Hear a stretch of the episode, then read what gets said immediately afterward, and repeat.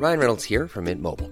With the price of just about everything going up during inflation, we thought we'd bring our prices down.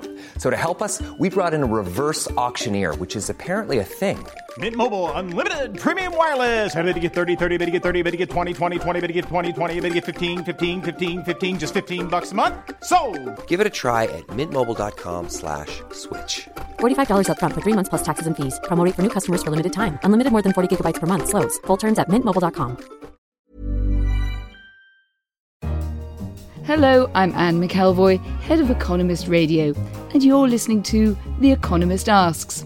This week it's coming to you as one of our pre election specials from Washington, D.C. And this week, The Economist is asking why does Donald Trump want to be president? I am officially running for President of the United States, and we are going to make our country great again. The Trump offensive has been a gift to a nation of satirists. I won the debate. I stayed calm, just like I promised, and it is over. I don't remember what the question was, but it doesn't matter because I'm not going to answer it anyway. And he's regularly given a scolding too. You've called women you don't like fat pigs, dogs, slobs, and disgusting animals. So he's doing this to inflame and to incite and to get to draw attention, which is seems to be his organizing principle of his campaign. But Trump somehow manages to retain the support of the militant many, the Trump army, who've kept him in the White House race to the very end. So, what makes this brash disruptor of American politics as usual tick?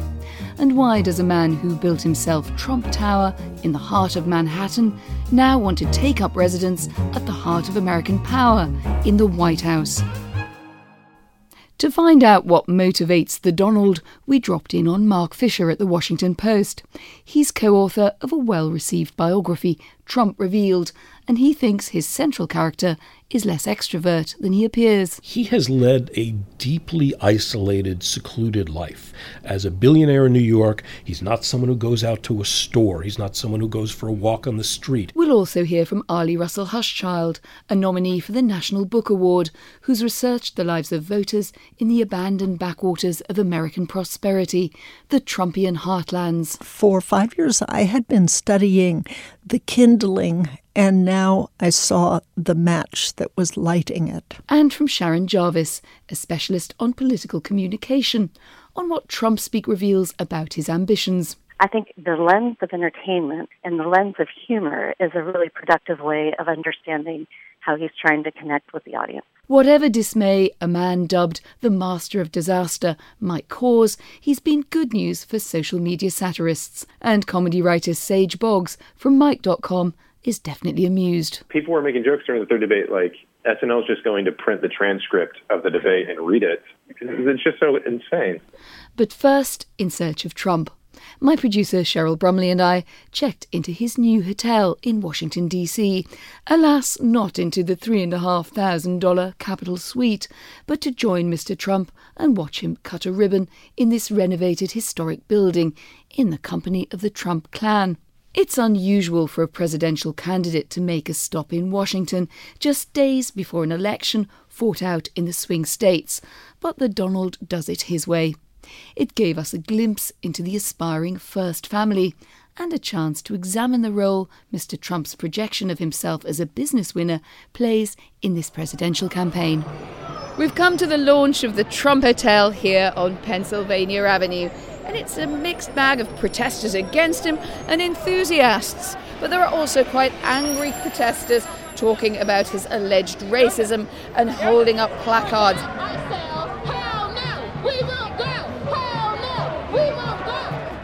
And yet, on the other side, only a few yards away, is a lady holding up Maryland for Trump and Pence. The crowd are engaging quite politely with each other. But the mood might not be quite so courteous once Mr. Trump arrives and gets going. So we've just threaded our way through the protesters to the grand entrance of the Trump Hotel, past the presidential ballroom, hubristically named perhaps. And I'm curious to see what tone Mr. Trump is going to strike. Clearly, this is something of a comeback event for him after some very bad news in the last couple of weeks. We're heading into the ballroom now.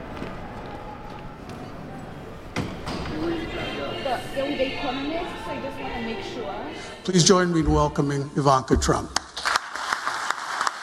This is an important moment for our family and our company, and it wouldn't be possible without the hard work and support of this visionary man. So, without further ado, let me introduce my father, Donald J. Trump. Thank you. Right now, just about everything our government touches is broken or they break it. Don't ever let anyone tell you it can't be done. The future lies with the dreamers, not the cynics and the critics. Everywhere I go in this country, all I see is untapped potential waiting to be set free. Donald Trump has just stepped down from the stage here in his new hotel on Pennsylvania Avenue. He's heading out to cut that ribbon in the grand ballroom, pursued by about 250 members of the press by the look of it. It's an unusual step for a presidential candidate to spend time in the closing stages of a campaign opening a hotel, even if it is his hotel. But Donald Trump has done most things differently. With the rigour of a martial progression, the Trump family appeared on stage. Donald in sober Republican stripy tie, daughter Ivanka in cruise collection outfit. The new hotel on the site of the post office building is a vast Romanesque 19th century construction with the kind of lavish detail that might stand for Trumpism. A 60 metre atrium, 39,000 electric lights, and 10 floors, turreted offices, and oak panelling included. But Donald Trump has revitalised and reopened a hotel that stood empty for years, under budget, he claimed, and ahead of schedule, a boast that he said he could apply to governing America. It was a speech hostile to big government that could have been written by early Ronald Reagan, but it was also remarkably emollient by Trump's standards. He wanted to go into failing schools, the inner cities, and deliver a national plan of revitalisation. He was tired of asking Americans to defer their dreams to another day. So we thought we'd follow Mr. Trump to the ballroom and cut that ribbon.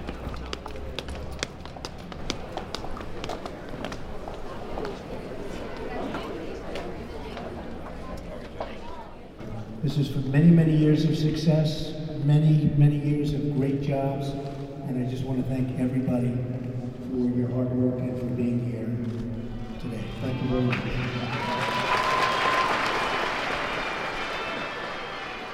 The celebratory bells ringing out there for the launch of the Trump Hotel in Washington, D.C. Mr. Trump has just left. The figure that we saw today was not Trump unleashed, as we've seen in the last few weeks, shooting from the hip, verbally, and often lashing out at Hillary Clinton. No, this was a Donald Trump who'd been to courtesy school. Overall, Mr. Trump is struggling in the race, but he's just had good news with polls in Florida, putting him a couple of points ahead of Hillary Clinton. So Mr. Trump is off from the ornate surroundings of his brand new hotel in Washington to North Carolina, and he badly needs to stir up some of that early enthusiasm for his campaign before it was dogged by revelations of his comments about women and before the bitterness set in. And if he's on a losing streak, well, he's fighting to the very end. And at least he's got a big new hotel to show for it. That was our hardship posting from the lounge of the swanky Trump International Hotel in DC. One man who spent a lot of time unravelling this contender's eventful business life, personal upheavals, and political motivation is Marc Fisher, co author with Mark Kranish of Trump Revealed. The biography sets out to expose the lesser known sides of the presidential candidate. So I began by getting Marc's take on our key question why does Donald Trump want to be president? Well, initially, I think he wanted to get into and change the national conversation uh, to make himself as ever at the center of, of it all. And I think that he wanted to show the politicians how easy it was to build a consensus around a program of, of extreme change. Then, as it became more realistic that he might actually get somewhere with his candidacy, it became all about winning, which is what much of Donald Trump's life is about. You say his life has been about winning, but did he go into this contest intending, fully intending to emerge as president, or are there other drivers and perhaps other motives too? I think initially he had other things in mind. Initially, he wanted to uh, embarrass the politicians. He wanted to get across the idea that he was this decisive CEO who could get things done and who was a truth teller who would stand up against the political correctness of the age. And he might have been satisfied with that. But as soon as it became realistic that he could go somewhere, maybe even get the nomination, he was all in and he's never wavered on that. Your book starts naturally enough with Trump's childhood. What was his upbringing like, and how do you think it informs the man we see today? Donald Trump told us that he has essentially not changed since he was in the first grade. And it's a rare bit of insight into himself. Donald Trump's father, Fred Trump, was a major real estate developer in New York City, but not in Manhattan, rather in the outer boroughs of Brooklyn and Queens. He was, however, at home a cold and distant figure. He didn't know Donald's friends' names. It wasn't until Donald was in his mid teens when he was old enough and had the patience enough to start hanging around in his father's office that uh, Donald and his father formed a bond, and Donald became almost literally an apprentice to his father, and that's where Donald Trump got the bug about being a developer, but he wanted to go further than his father ever did. Your team of reporters spent quite a lot of time talking to Trump, and I wondered what do you think would motivate him to do so, given that perhaps the Washington Post and everything associated might not be his most likely candidate, I suppose, to the biography that he'd hoped for? Well, Donald Trump was extremely generous and gracious with his time with us. He spent more than 25 hours with our reporters for this book. Uh, every time we had a one hour appointment with him, he would double or triple the amount of time. And he said he was doing so because he was having great fun. I think that was a piece of it. I think it was also important to him that he was learning a lot about himself from us. Yes, he occasionally would threaten us and say, if this is a bad book, I'm going to come after you. And he would tell us stories about the lawsuits that he'd brought against other writers. But in the end, he was quite pleased and touched to have the Washington Post in his office. One of the most influential men in his life was Roy Cohn, a very powerful lawyer, and comes across not too well from your account of him. But it's also a dominant story of of how you can remake yourself using the law and using lawyers. What's the nature of the relationship between these two men? Why does it matter so much? The three main influences in Donald Trump's life are his parents and Roy Cohn. Roy Cohn, the infamous lawyer who represented Senator Joseph McCarthy in the red baiting uh, chapter of American history in the 1950s. And Roy Cohn, in his later years, was a very difficult lawyer in New York City, very renowned for his successes, but uh, generally reviled for the way he went about pressing his cases. Donald Trump and Roy Cohn had a chance meeting in 1973 when the federal government was suing Trump and his father for race discrimination in the way they went about renting apartments. They did not rent to black customers when blacks came in seeking an apartment. Uh, this was kind of an open shut case for the government, and Trump was complaining about this to Roy Cohn, and Cohn told him, Don't give in, don't settle, fight this thing, fight it as hard as you can. And they teamed up and spent two years fighting the federal lawsuit. They lost but it was an early sign of a partnership between Roy Cohn and Donald Trump that really set the tone for Trump's business practices for a half century to come. Two big lessons he learned from Roy Cohn. One, when you're attacked, attack back 10 or 100 times harder, and the other, all publicity is good publicity. How important is The Apprentice in terms of laying groundwork for the political Trump, the Trump who can bid for the presidency? There is no Donald Trump candidacy for president without The Apprentice. Prior to The Apprentice, Donald Trump by his own view, was being perceived in much of the country as something of a cartoon character, as someone who was all over the tabloids uh, with the dissolution of his first two marriages, uh, was someone who uh, had appeared on WrestleMania and other fairly lowbrow entertainments.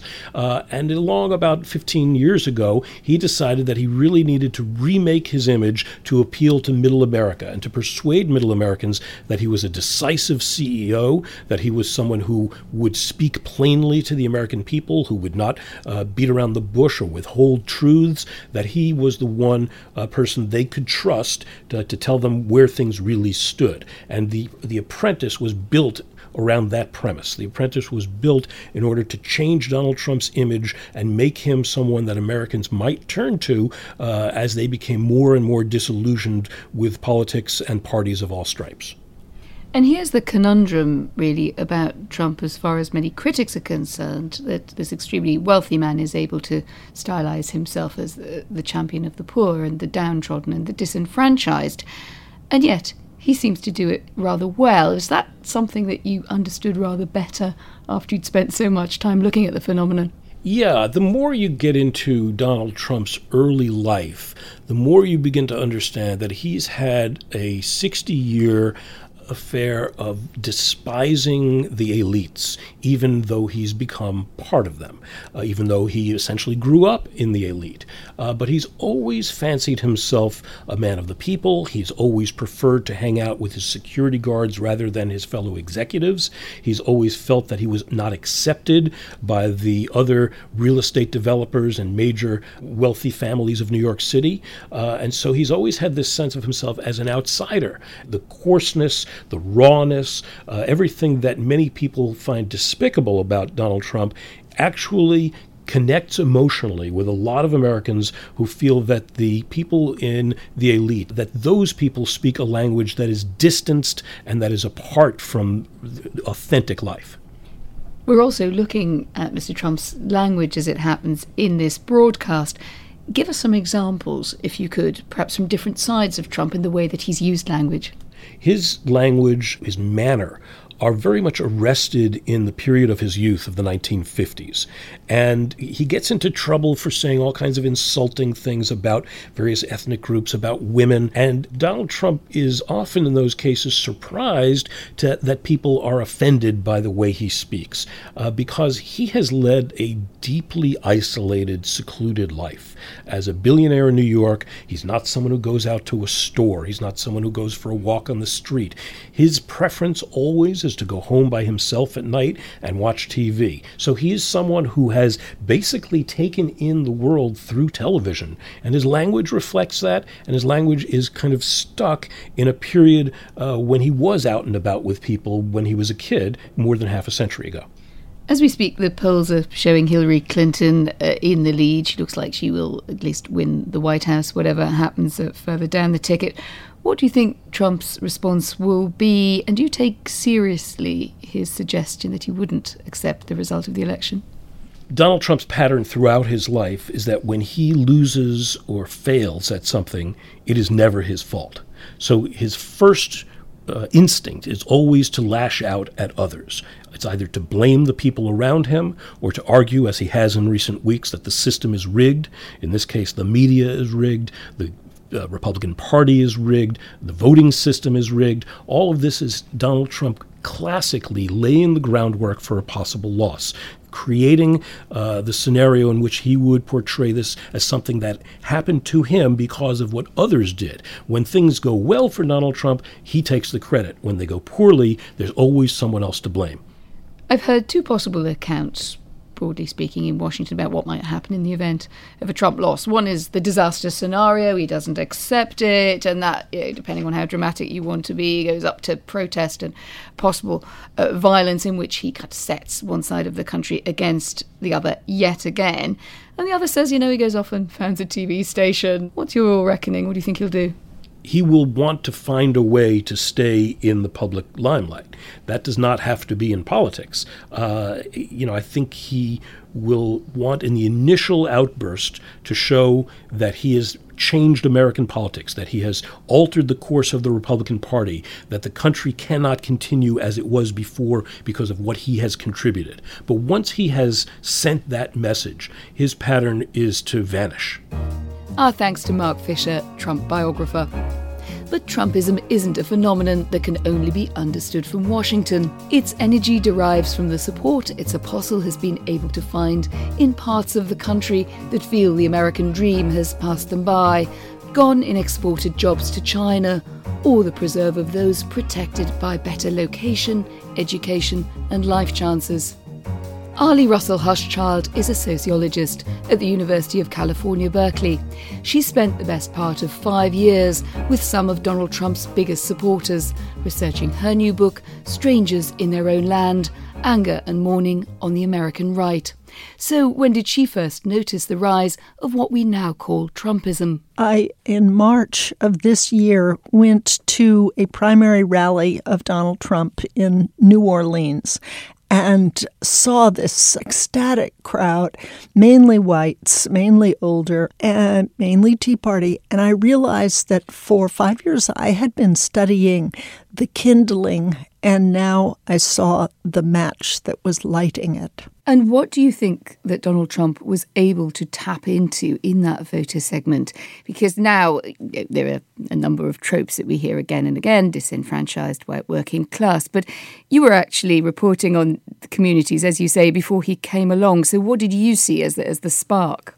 What really mattered uh, to them was not the question I brought, which was about the red state paradox. How could the poorest and least educated states with the, the lowest life expectancy and bad, worst health take the, the most money from the federal government, so revile the federal government? That was my question, but it wasn't theirs. What loomed larger and what I think Donald Trump tapped into is what in the book I came to call the deep story. It's a story of life as it feels. So you take facts out and you take moral judgments out. You just look at how it feels. And to them, how it feels is you're waiting in line as a pilgrimage to the top of a hill where the American dream awaits. You've been waiting a long time. You've worked hard. You feel a tremendous deserving for it. And then you've seen line cutters who are they? Well, blacks that now have access to jobs that used to be reserved for whites. Women, even more so, now have access to jobs used to be available just to men. You see immigrants, refugees, and these groups seem to be sponsored in this deep story by Barack Obama, who's waving to them. He's their sponsor. The feeling is that the federal government, which he represents, has become the instrument of their own pushback in line, their own marginalization. They feel culturally marginalized, demographically marginalized, religiously marginalized, and fundamentally economically marginalized. But of course, throughout the U.S., the median wage of men has declined from 1973 to 2013. And what Trump offers them is first an acknowledgement of loss. When he says, you know, America's down on its heels, he's saying something that they know from everyday life. That's right. He's not talking about the whole country. He's they're hearing it as, oh, the guy gets that I feel down. The Trump slogan, Make America Great Again, clearly resonates in the kind of communities that we've been talking about. But knowing people well, uh, as you do after such a, a long time living uh, and working among them, do you think that people literally believe that message? Or are they simply happy to be heard? I think a lot of it is they're very happy to be heard. They have uh, felt themselves silenced, and every other group has held up its flag, and uh, so they feel like they've been stoically overlooked. So they're rejoicing in that. They also don't believe that he will do all the extreme things that he says he will do. I hear people say, well, he's just saying he's going to abolish the Environmental Protection Agency now, but once he's elected, he wouldn't do that. Our thanks to Arlie Russell Hochschild. One thing Trump has created is a distinctive vernacular. Ben Hubel is a data journalist at The Economist and an expert in language analysis, and he spoke to linguist Sharon Jarvis at the University of Austin, Texas, about how Trump's language magnifies his message and disconcerts his rivals. In respect to the recent presidential TV debate, can you explain the persuasion style the presidential candidate Donald Trump used to convince the audience with? Sure, absolutely. And I'm going to reach for a little bit of context here. At the University of Texas, we have a database where we can examine presidential debates going back to 1948. And our quantitative analyses have shown that challengers and incumbents, Democrats and Republicans, winners and losers all tend to be very grounded and restrained in their presidential debate discourse. In 2016, Secretary Hillary Clinton has modeled those patterns. What's intriguing to your question is that Donald Trump is absolutely an outlier. He has not restrained his comments as other presidential candidates have. One really notable way of interpreting this has come from one of our graduate students, actually, who believes that we should look at Trump more as an entertainer than as a Republican or even as a politician. I think the lens of entertainment and the lens of humor is a really productive way of understanding how he's trying to connect with the audience. My instinct, too, is that perhaps it has really shaped how the audience comes to know him. And there's a terrific book by a scholar, Darrell West, on celebrity politics that addresses how audiences respond to people we come to know through popular culture as opposed to traditional political backgrounds. And he makes three really powerful arguments. The first is that we often look at celebrities as having less ambition than a traditional political candidate. And I find this really compelling if we look at Mr. Trump, and that he certainly is deeply ambitious and has had tremendous successes, and yet audiences don't look at him as particularly greedy. A second point is that audiences are far more uh, forgiving when it comes to prior transgressions. And so perhaps they respond to these critiques about Mr. Trump's private life differently than we would a traditional politician. And compared to Clinton, you said he fundamentally differs from many other candidates, but how does he particularly differs from from her style? Sure, and we've been running her uh, speeches and her debate transcripts against everyone else going back to 1948, and she displays the hallmarks of a winning style. She is both optimistic and a little bit cerebral. He uh, departs on all of those notions and the matter of tone, I think, is particularly well taken in that since 1948, the more positive candidate wins. And linguistic markers of tone could be telling us a few things.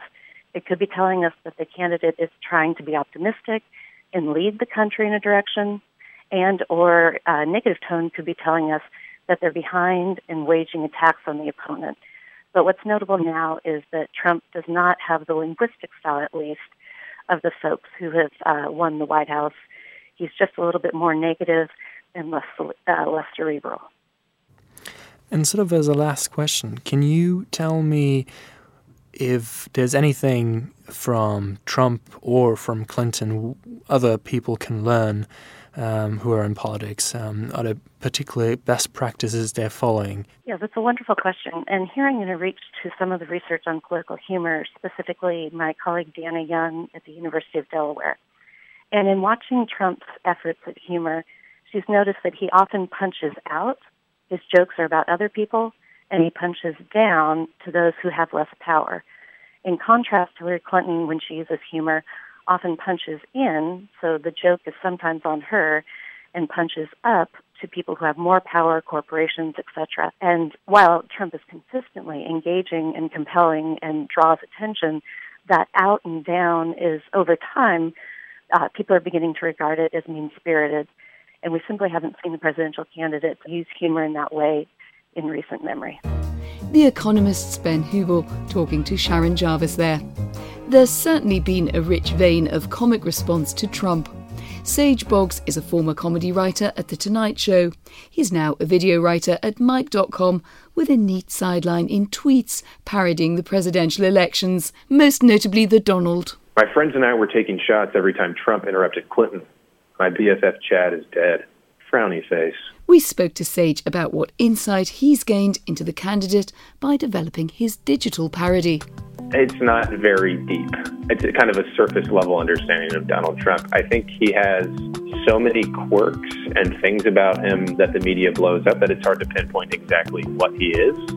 So writing a tweet about him is usually kind of like whatever the controversy is that day. I kind of tune into that controversy, but overall understanding Trump is very difficult. Whereas someone like Gary Johnson, I think you have very few data points to go off of. Everyone kind of knows he's a libertarian and that he has no chance of winning the election. So, kind of wrapping your head around that and writing a tweet that everyone can relate to is very easy. But for Trump, there's so many data points. There's a new thing every day that we're mad at him about. Um, there's a new controversy. So to write a joke that encapsulates all of that at once is very difficult. So this, I, I do a lot of tweets that are dialogue between people, and this is a dialogue between Donald Trump and Gary Johnson. So Trump says, Aleppo is a disaster. Gary Johnson says, oh, why does he keep using Spanish words? He's almost beyond parody at this point. Like, you can take something Clinton says or Gary Johnson says and, and heighten it to this kind of absurd degree, but Trump is already so inherently absurd that it's like, where do you take this? Um, so, this next dialogue is from the third debate between Chris Wallace, the moderator, and Donald Trump. Chris Wallace, who would you appoint to the Supreme Court? Trump. Correct. I'm supremely good at courting women. Wallace. No.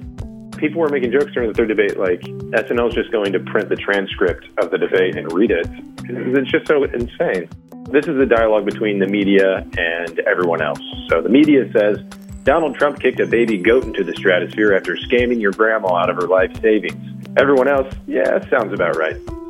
So this is a meme that always gets passed around on October 3rd because in the movie, Lindsay Lohan, or her like inside voice says, on October 3rd, he asked me. He asked me what day it was. It's October 3rd. And that became a meme. So every October 3rd, it's kind of passed around. And I just changed it to this kind of like long, highfalutin question about politics. So instead of on October 3rd, what's the date? Or October 3rd, he asked me what the date was. She says, on October 3rd, he asked me whether I thought the regressive left acceptance of liberal ideals was more or less detrimental to American society than the alt right's conflation of race and idealism. I saw someone tweet something recently that was like, I can't wait for all the comedians to try to start writing jokes again after this election. I think everyone will get bored of Trump and, Hillary, like whoever wins, and it'll just be, you know, normalize again. I'll probably start tweeting really bad jokes again about kind of lame things. Christmas is coming up. Maybe some holiday themed jokes will work. Uh, I'm a little I'm a little stressed about it to be honest. Our thanks to Sage Boggs making this podcast great again. And it's only fitting to end our show with just a few words from the man of the half hour, Mr. Donald Trump. Hello, everybody. Ooh, what beautiful sound. That's good sound.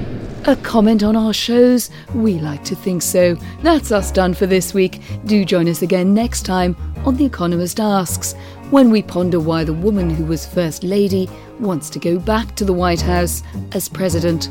From Washington, this is The Economist. When you need mealtime inspiration, it's worth shopping Kroger, where you'll find over 30,000 mouthwatering choices that excite your inner foodie. And no matter what tasty choice you make, you'll enjoy our everyday low prices, plus extra ways to save, like digital coupons worth over $600 each week. You can also save up to $1 off per gallon at the pump with fuel points. More savings and more inspiring flavors make shopping Kroger worth it every time. Kroger, fresh for everyone. Fuel restrictions apply.